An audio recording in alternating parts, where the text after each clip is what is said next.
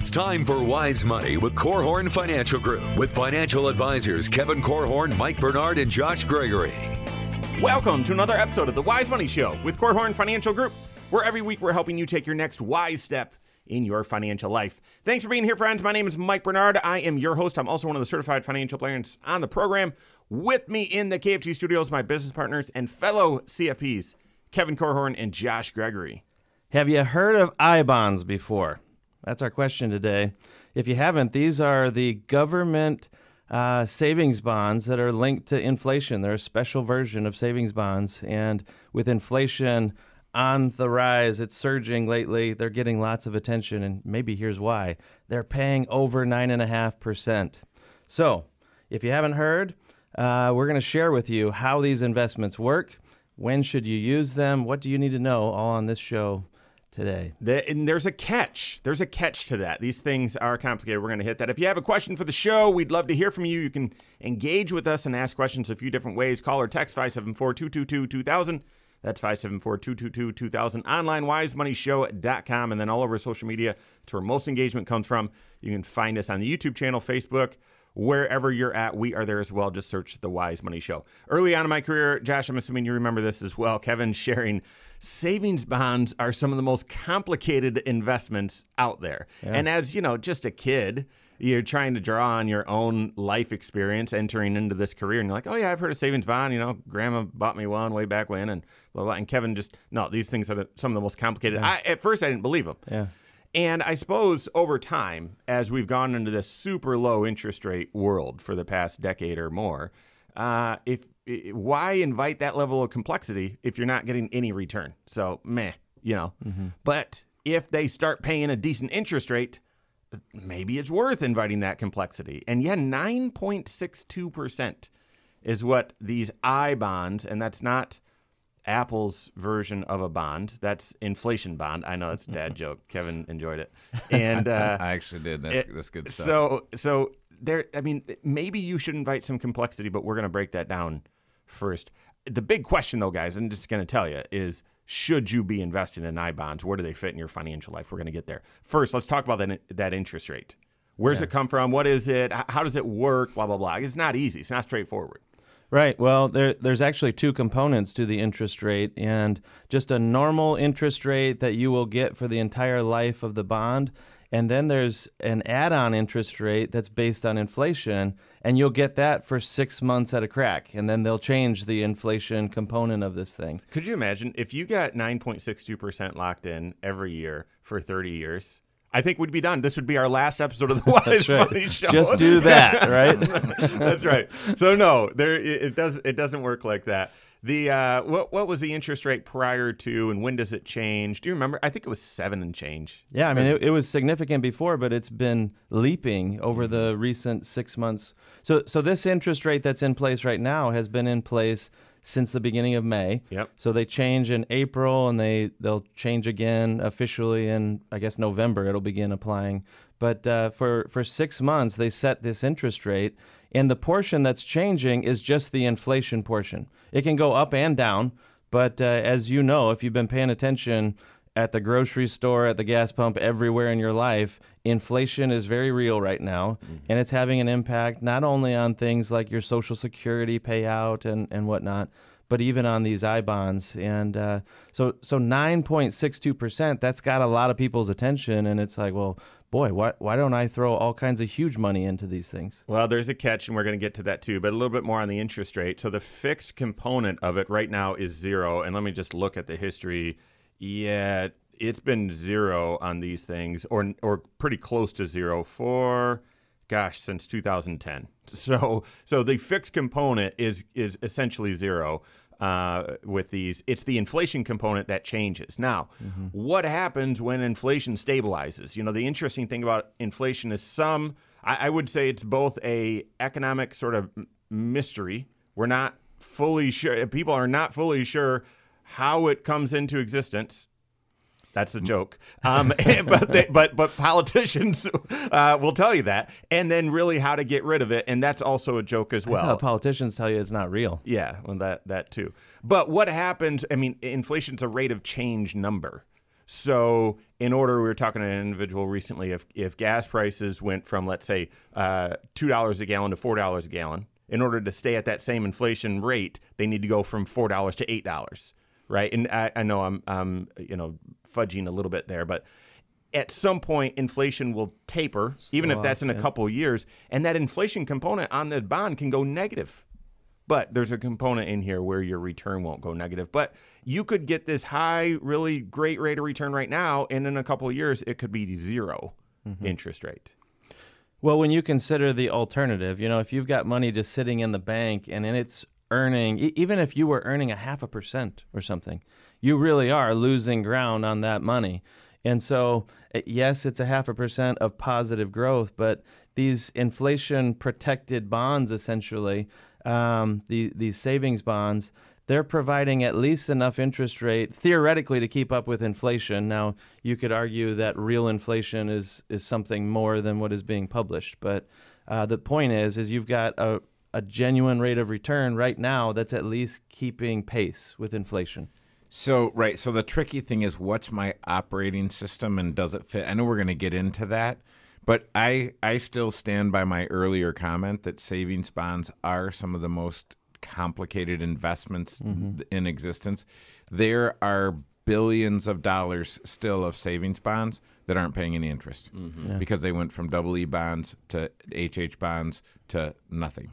Like they're they so you could go cash that in and pay that big tax bill uh, on everything that you've accumulated, but you you're you haven't earned any interest since it stopped. Well, okay, so let's talk about that. Here's one of the catches with this. Yeah, that that 9.62% that will change uh, every 6 months. If you if you say, "Wow, this is a great idea. I'm going to do this." Then you're going to earn that 9.62% for the next 6 months as long as you get into that bond before um, the end of October. But the interest rate will change starting November 1. So you'll own it, you'll have that interest rate for six months, and then it will change. Uh, so therefore, how long do you need to hold these things? Should I just hold it for six months and cash out? You know, if the interest rate goes down? No, you you, you can't. You there's a 12 month minimum hold on these things. Right, you have to hold it for at least a year. Exactly. And if you cash it in within five years, Yeah, you you're got to give. you're going to give up three months worth of the interest at that point. That's right. Because that would be considered an early withdrawal in, in the case of I bonds. Right. So this is where, the, as you look and you say, how does this fit into my portfolio? This is not money really that I need. It's not. All right. Well, I have a choice between putting it in the bank at point nothing and uh, no, I'll do an I bond because even right now. Uh, you know, an online money market account or high yield money market accounts are are, are north of one percent. Yeah, thankfully they're back there. Yeah, so if you said, well, it's it's one percent, well, if I put ten thousand dollars in an I bond, that's the same thing as having ninety thousand dollars at a one percent uh, online money market account. Which I know we don't do math on the radio, Are you but just rubbing that in my face? Go ahead. No, ahead. well, that's you- fine. That's fine. No, Feel- it just- hurt, but keep going. right, no, there are a lot of people that just had to. Um, you know, grab a pencil and a piece of paper and try and Long- long confirm that that was correct. But so so it can be um, as as with every other financial instrument we talk about. This is a tool. Mm-hmm. So the question is, does this tool fit on my tool belt in my toolbox? Yeah, to me, if you're getting 9.62 percent on on your I bonds and your mm-hmm. cash, your emergency fund mm-hmm. is sitting at 1.2 percent, I want to put all my money in in I bonds. In fact, if you look at I bonds and say, "Hey, that's a improvement on just normal bonds," mm-hmm. I don't want to hold any bonds. I want all of it to be in I bonds. And here's the here's the catch, folks: you can't. We're going to talk about that limitation, but then further, where should this fit, if it should, in your overall financial life? So we've got that and a lot more coming up on the Wise Money Show with Korhorn Financial Group. This is Wise Money with Korhorn Financial Group. Should you put all your money into I bonds, inflation bonds, savings bonds that are paying over 9.6%? Good idea. Not going to happen, actually. We're going to help you with that right now. This is the Wise Money Show with Korhorn Financial Group. Thanks for being here. My name's Mike Bernard. With me in the KFG studios, Kevin Korhorn and Josh Gregory. Stay up to date on all Wise Money content. Find us online, wisemoneyshow.com, and then all over social media. Wherever you're at, we are there as well. Search the Wise Money Show. Talking about I bonds and, and whether you should invite that complexity into your overall financial life, and if so, where should it fit in your financial plan? But before we get to that question, we just got to level the playing field. How in the world do these things work? Yes, they're paying a great interest rate. It's only for six months, then it will change.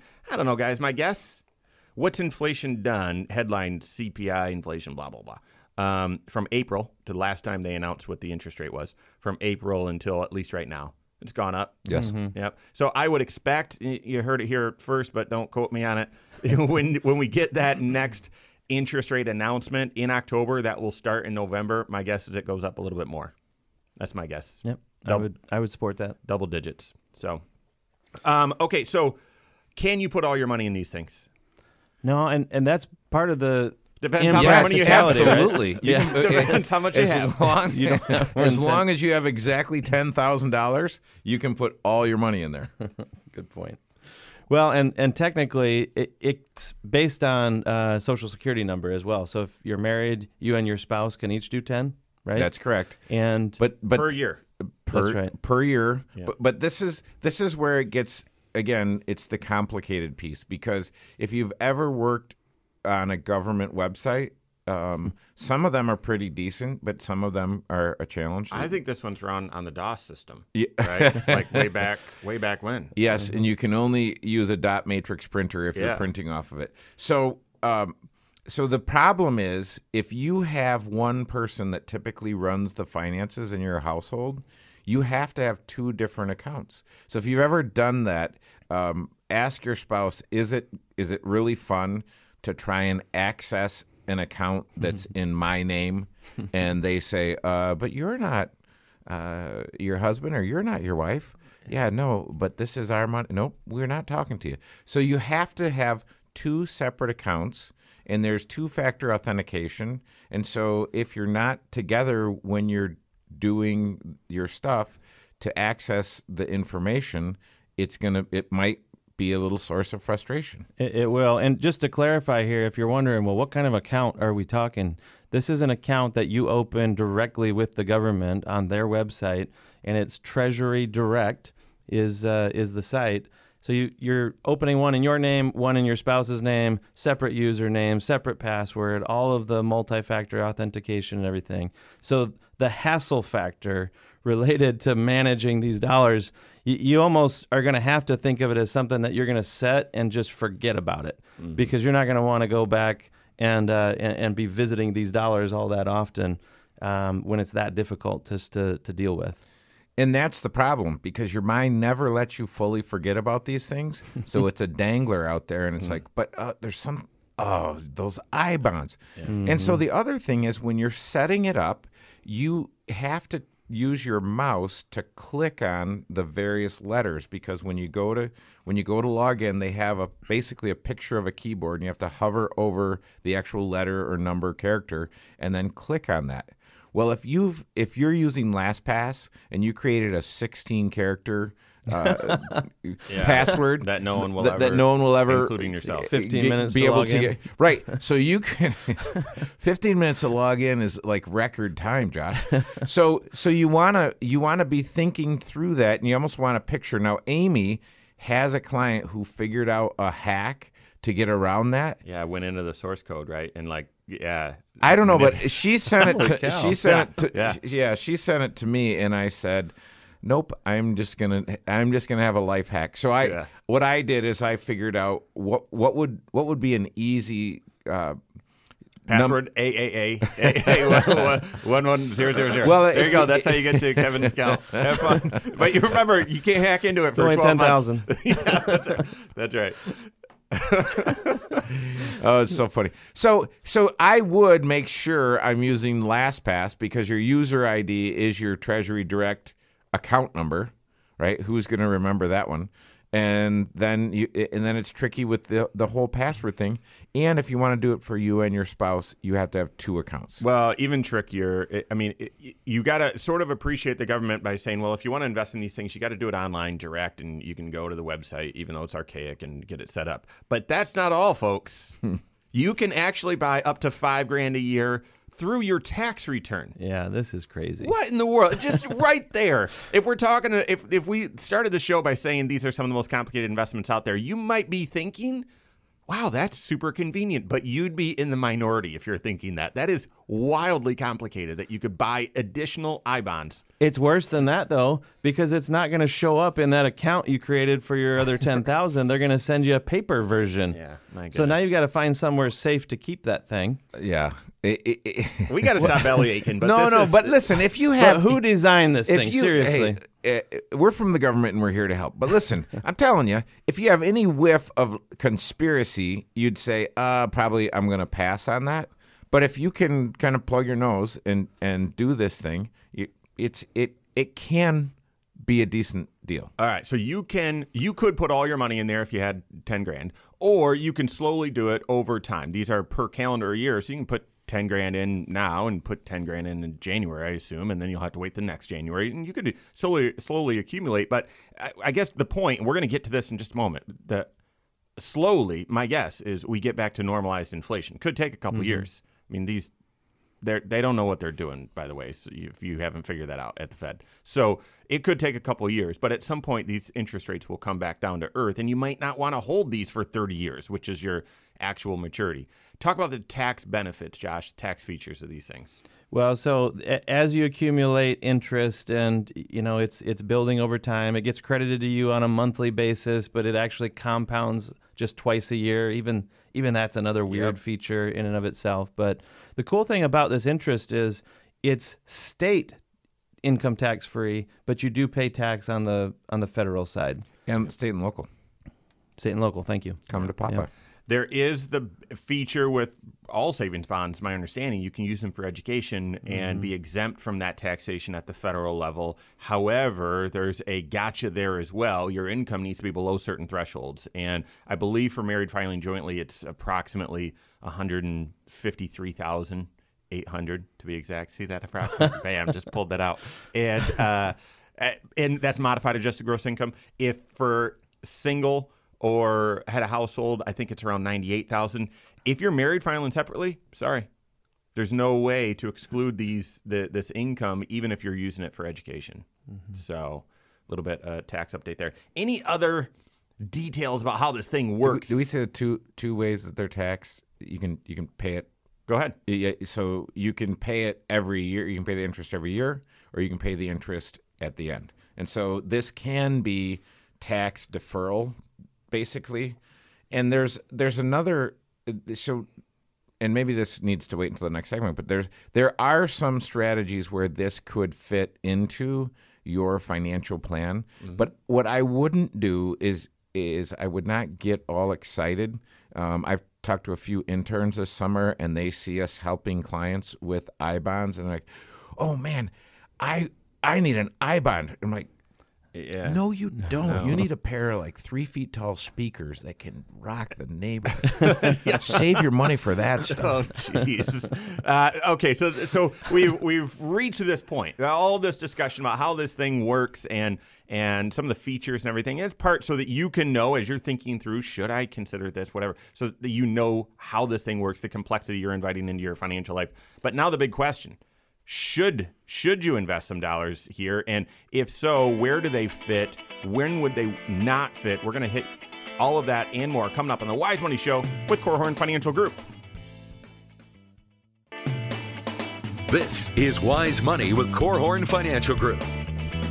where do i bonds fit in your overall financial life? If, if you're retired do they deserve a spot there? If you're you know working that three bank account system. Is this part of your emergency fund? We're going to help you with that right now. This is the wise money show with Korhorn financial group. Thanks for being here. My name's mike bernard. With me in the KFG studios Kevin Korhorn and Josh Gregory. Every episode of the Wise Money Shows on the YouTube channel, along with a whole bunch of other content, by the way. If you've thought about it, maybe experienced it in your financial life, odds are we've got a video and some content about it to help you navigate that and the big idea, keeping it connected to all six areas of your financial life. So go to YouTube, search the Wise Money Show, follow us there, turn on notifications so you're made aware every time we drop new content. All right, hopefully if you've listened to the first half of the program, you understand what an I bond is, some of the features, and maybe you got a, a giggle or two along the way. Now, the big question should you invest in them? And where, if they fit in your financial life, where should they fit in your financial life? Um, can I can I start? I, I think the obvious question is, well, I've got this money sitting in the bank earning nothing. I'm assuming I should just take that and put it in I bonds. And the follow up question is, well, what's that money for? And if mm-hmm. it's if it's for well, I mean, let's take the most common. It's there for emergencies. I'd be careful. You never know when an emergency fund will pop up. I mean, one of the three rules that I have about your emergency fund is it needs to be FDIC insured. Yep, it needs to be free, but it needs to be liquid because at any moment they could shut the economy down. And, ju- and just, uh, you know, we can laugh about that, but it was the end of January, January 28th, I believe. I'm at a pizza shop, my family and another family, and a friend says, Hey, have you heard about this this thing in from Wuhan? And I'm like, and I kind of played it off like, oh, eh, yeah, yeah, it's crazy. I hadn't really. I, by the end of January, wasn't even really in the know. And one month later, we had the economy shut down. So you just you just never you just never know what the what are the odds of that happening? I would say never in our lifetime it happened. So emergency fund dollars need to be liquid.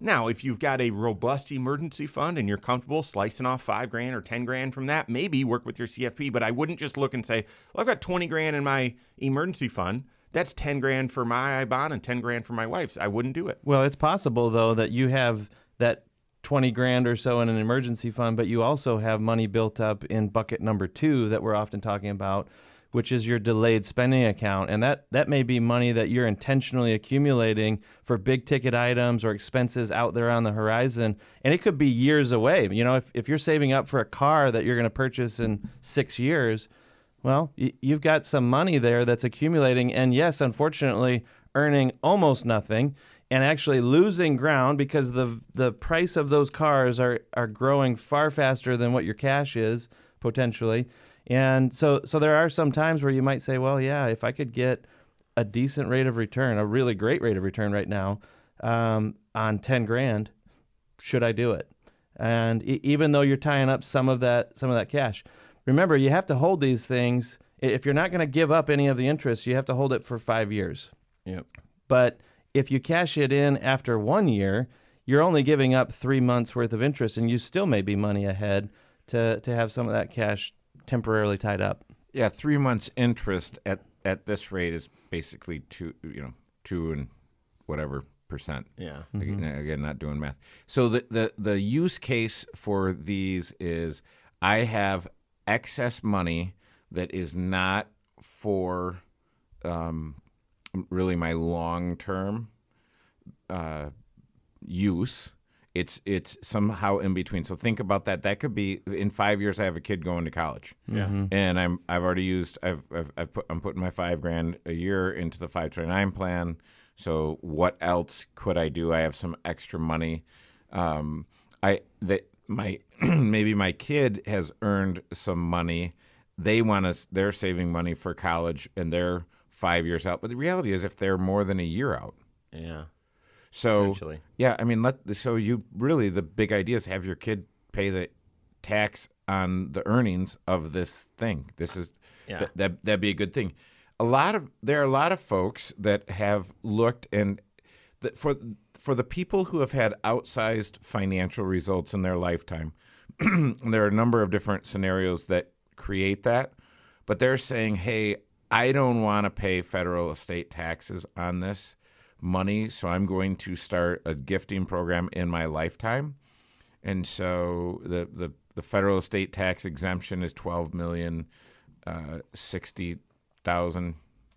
um, i- i- this year, and so they say, "Hey, I can give sixteen thousand to anyone this year," and so maybe part of that 16, 10 of it goes into an I bond for your nephew, or your child, or your grandchild. I- or- that's like giving So- someone a liability. That you're handing over some complexity. They're going to be in three years or five years or ten years. They're going to say, "Wait a second, what what is this thing? How does this work again?" I mean, to me, Kevin, those are those are the stories made up in that billions of dollars of bonds that are just sitting there earning nothing. Yeah, people don't realize they matured and they're not even earning anything anymore. Think about it. Sitting in a savings. people that have that kind of money have that kind of money because they give away their liabilities. Oh, yeah, well, there you go. Yeah, I don't want this complexity oh. anymore.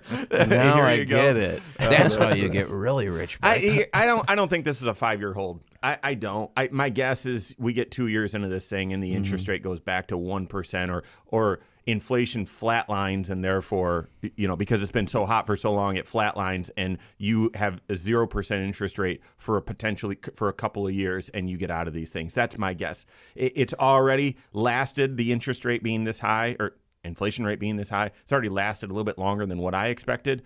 I don't know. I, so I'm wrong all the time. No one can see the future. I bet we got another year, Yeah. a year and a half of decent interest rates, and then this thing flatlines. Well, e- even in that scenario, though, of gifting money to a younger generation, wouldn't you be encouraging them to be investing in the market right now? Yeah. If you can buy the stock market cheap or cheaper today, and mm-hmm. it's someone who's got decades ahead of them, um, boy, the, the the buying opportunity just seems more tempting than the even though you can state with confidence, I know that interest rate is nine point six two percent right now. You can only state that for the next six months, and even if it goes a little higher after that, before it goes lower again, uh, you, you just you don't really know how long you're going to benefit from those higher interest rates. But the stock market, man, it, if it is wildly unpopular right now, that is the time to be buying, Yeah, right? f- future Especially if you're young. Yeah, that means future returns are likely going to be higher than uh, than the average i- if if it feels unpopular right now. Yeah, well, the, so this is a risky investment.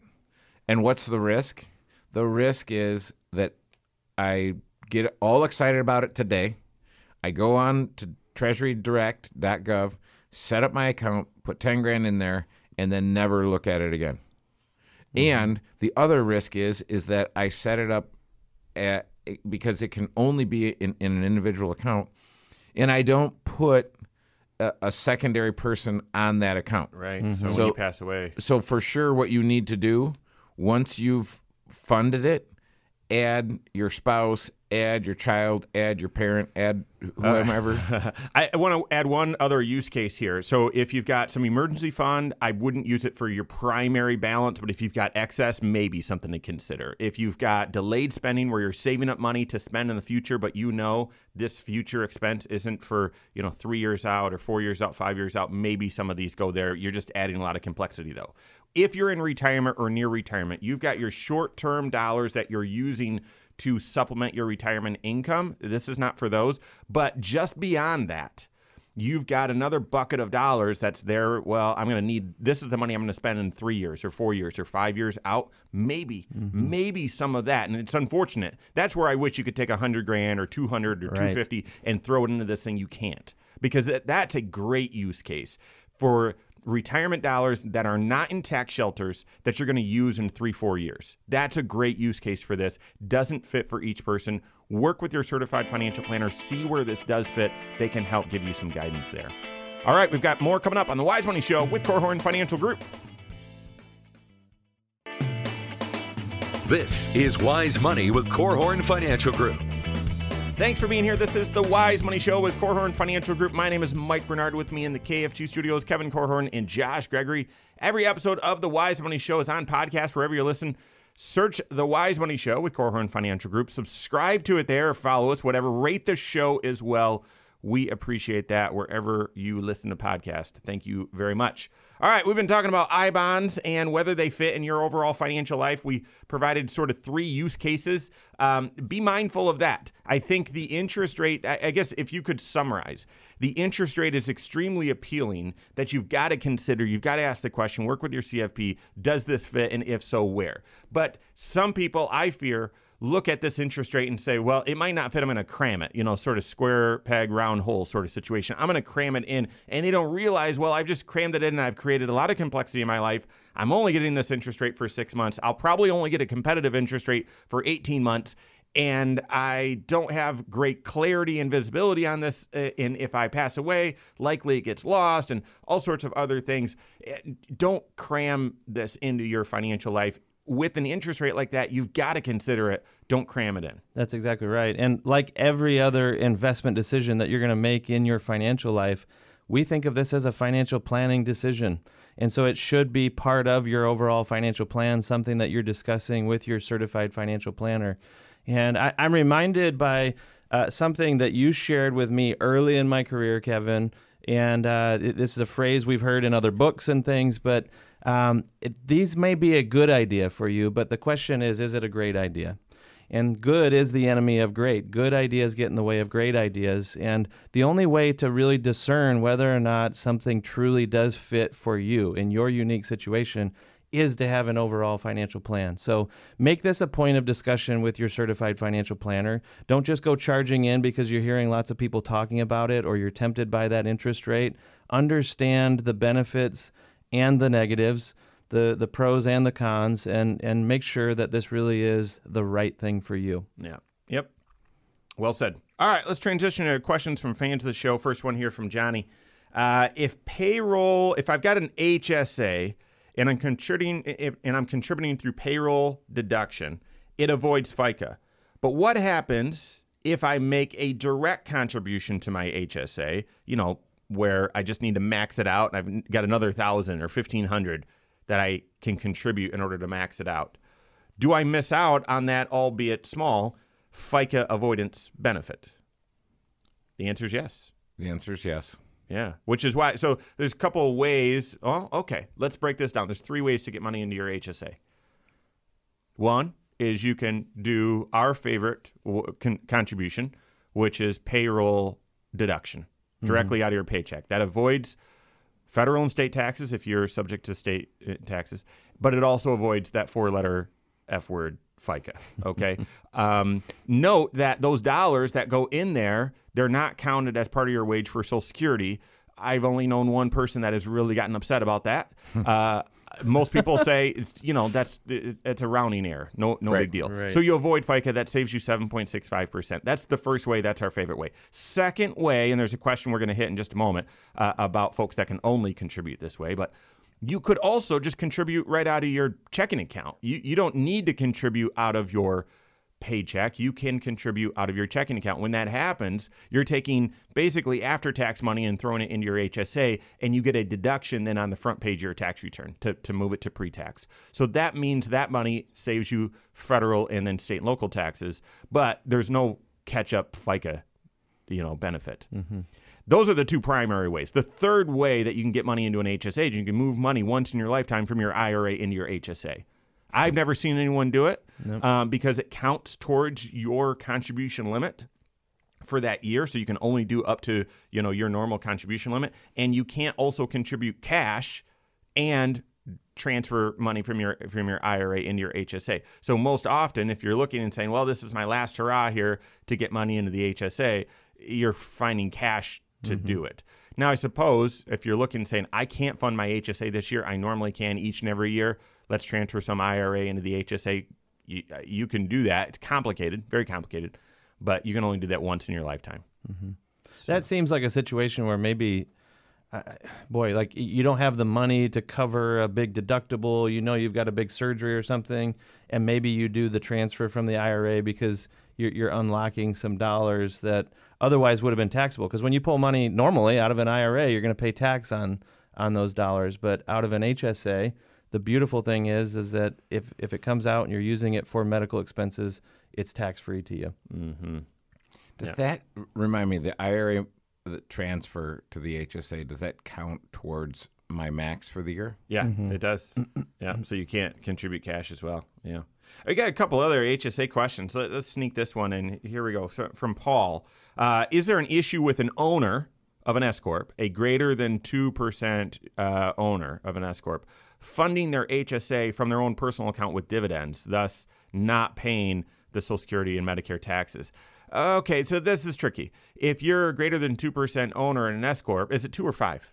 I think, it's two. Yeah, I, I think so two as well. You actually are not allowed to contribute directly out of your paycheck. That favorite, that that payroll contribution, our favorite way of funding the HSA, you can't do it. Mm-hmm. And uh, most people, hey guys, just real quick, as you've told that to business owners, do they enjoy hearing that or no? no. They, I don't know this why. Is a group that always feels like they've got a bullseye on their back, right? Yeah, and and you know, there's an explanation. It's not a great one. But uh, but but yeah, you're actually not allowed to do it. Most companies don't know that you're not allowed to do it. And oftentimes, when you tell a business owner you can't do this, they look at you and say, What are you talking about? I've been doing this for years. Okay, but technically, you're not allowed to.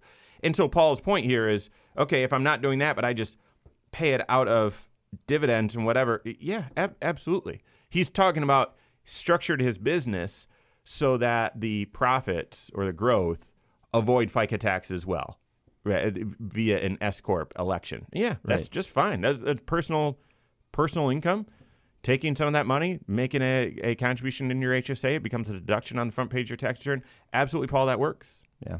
Yeah. It can come from that source. It could come from just cash you've got built up somewhere. Could be money you just inherited, money that was gifted to you. Uh, All of those would, you know, typically be sources of, of money that have already been taxed, but you're throwing it into the HSA and then getting that upfront tax deduction on your on your tax return. So a- all of those are, are good plans, and unfortunately, it just it means that you don't get to avoid that that FICA tax uh, or get to save that FICA tax like your employees would. Yeah, on some of your wages, whatever you salary you pay yourself. And go up to fan of the show, Mr. B. He has lots of comments on on YouTube. Appreciate that. Thanks for your listenership, Mr. B. All right, so we talked about this strategy a while ago. So you submitted this question a couple months ago. How does it work if you've got a young adult who's covered by their parents' high deductible health insurance plan, but that individual is not a dependent on their tax return? Under that high deductible health insurance plan, the family coverage and whatever, that parents are eligible to make a contribution to the HSA of $7,300. Is that still, uh, it might be a touch more for this year. Is there anything that young adult can do? The answer is no. Even though they're not a dependent and they're filing a separate tax return, that young adult is not able to contribute also to their a, a separate HSA or whatever because they're on a family health insurance plan. The mm-hmm. strategy, if you remember what we were talking about, and this is confusing, is you've got this situation where what is it? Kids up to age 46 now can stay on your health insurance. I think is the rule. 26 now. As, Um, as long as your kids don't have grandkids of their own, then they are allowed to stay on your health insurance plan. like we'll probably get there. and uh, and so so anyway, there's very likely going to be a scenario if you're having kiddos stay on your health insurance plan up until that age, they're no longer going to be dependent on your tax return. Let's gosh, let's hope not, right? And if that's the case, but they stay on your health insurance plan, can they make a contribution into the HSA? So therefore, you make a full family contribution, and they also make a contribution. No, no, they they they can't. The strategy then would be if that young adult has little income, should they peel off of the family plan and get their own high deductible health insurance plan, possibly at very little monthly cost, maybe even mm-hmm. free based on current premium tax credits. That, by the way, if nothing is changed, and I'm not advocating for that, we're going to see that that premium subsidy cliff come up. Maybe we'll have time to hit that. And, and it, so, but anyway, if they get their own high deductible health insurance plan, they might pay very little premium, and that would then allow them to contribute an individual contribution to their HSA. If they go by the rap name Little Income, they're not going to have any. They won't pay anything for their health plan. Yeah, right. under current law. Yep. Yeah. So, But so it would allow them to contribute up to I think thirty six fifty. I don't have it right in front of me into the HSA. You so mom and dad would still have a family plan. They'd still be able to contribute the seventy three hundred or seventy three fifty, whatever it is. And so the entire family now the entire family's deductible is now bigger, mm-hmm. right? Because if Junior gets you know falls off of a motorized scooter in Indianapolis, shatters his elbow, that's going to be a deductible. That never happens. That would never happen. And um, and then mom and dad, if they had medical bills, they'd have a separate deductible. But if you're if everyone's healthy, you'd have more that you can contribute to the HSA and avoid taxes on. And and if your head is spinning right now, uh, just recognize you're you're not alone in this. This is incredibly complicated, and it happens at points of transition for families. It's it's as young adults are kind of going off, getting married, moving away, graduating from college or grad school or, or whatever.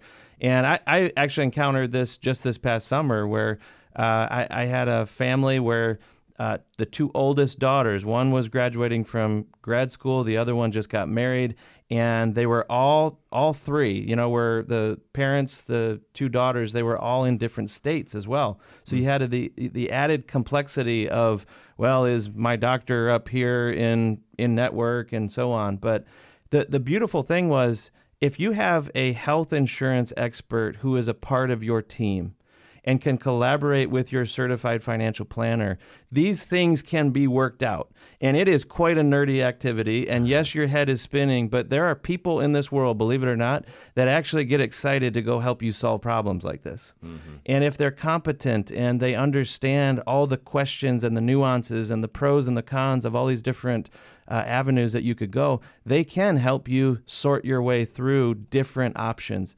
And that's the beautiful thing about financial planning is when you have choices in your life, you need to uh, have a game plan or a methodology for de- deciphering well what is the best choice from amongst all these options?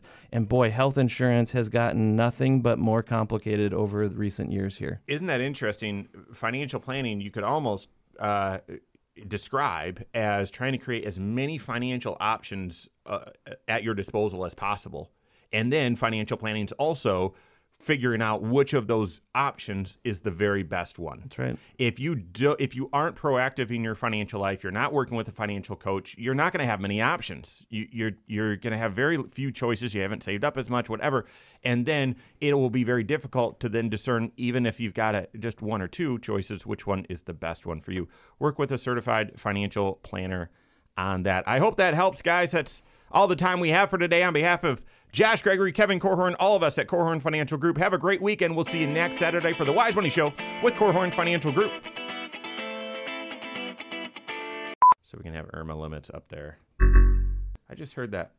Oh, that really makes me nervous, Lindsay. I'm going to try not to freak out. Is that battery dying or something? Nope, that's the sound of we're going to start recording. Freaking do you, out. Do you wake up in a cold sweat in the middle of the night hearing that sound?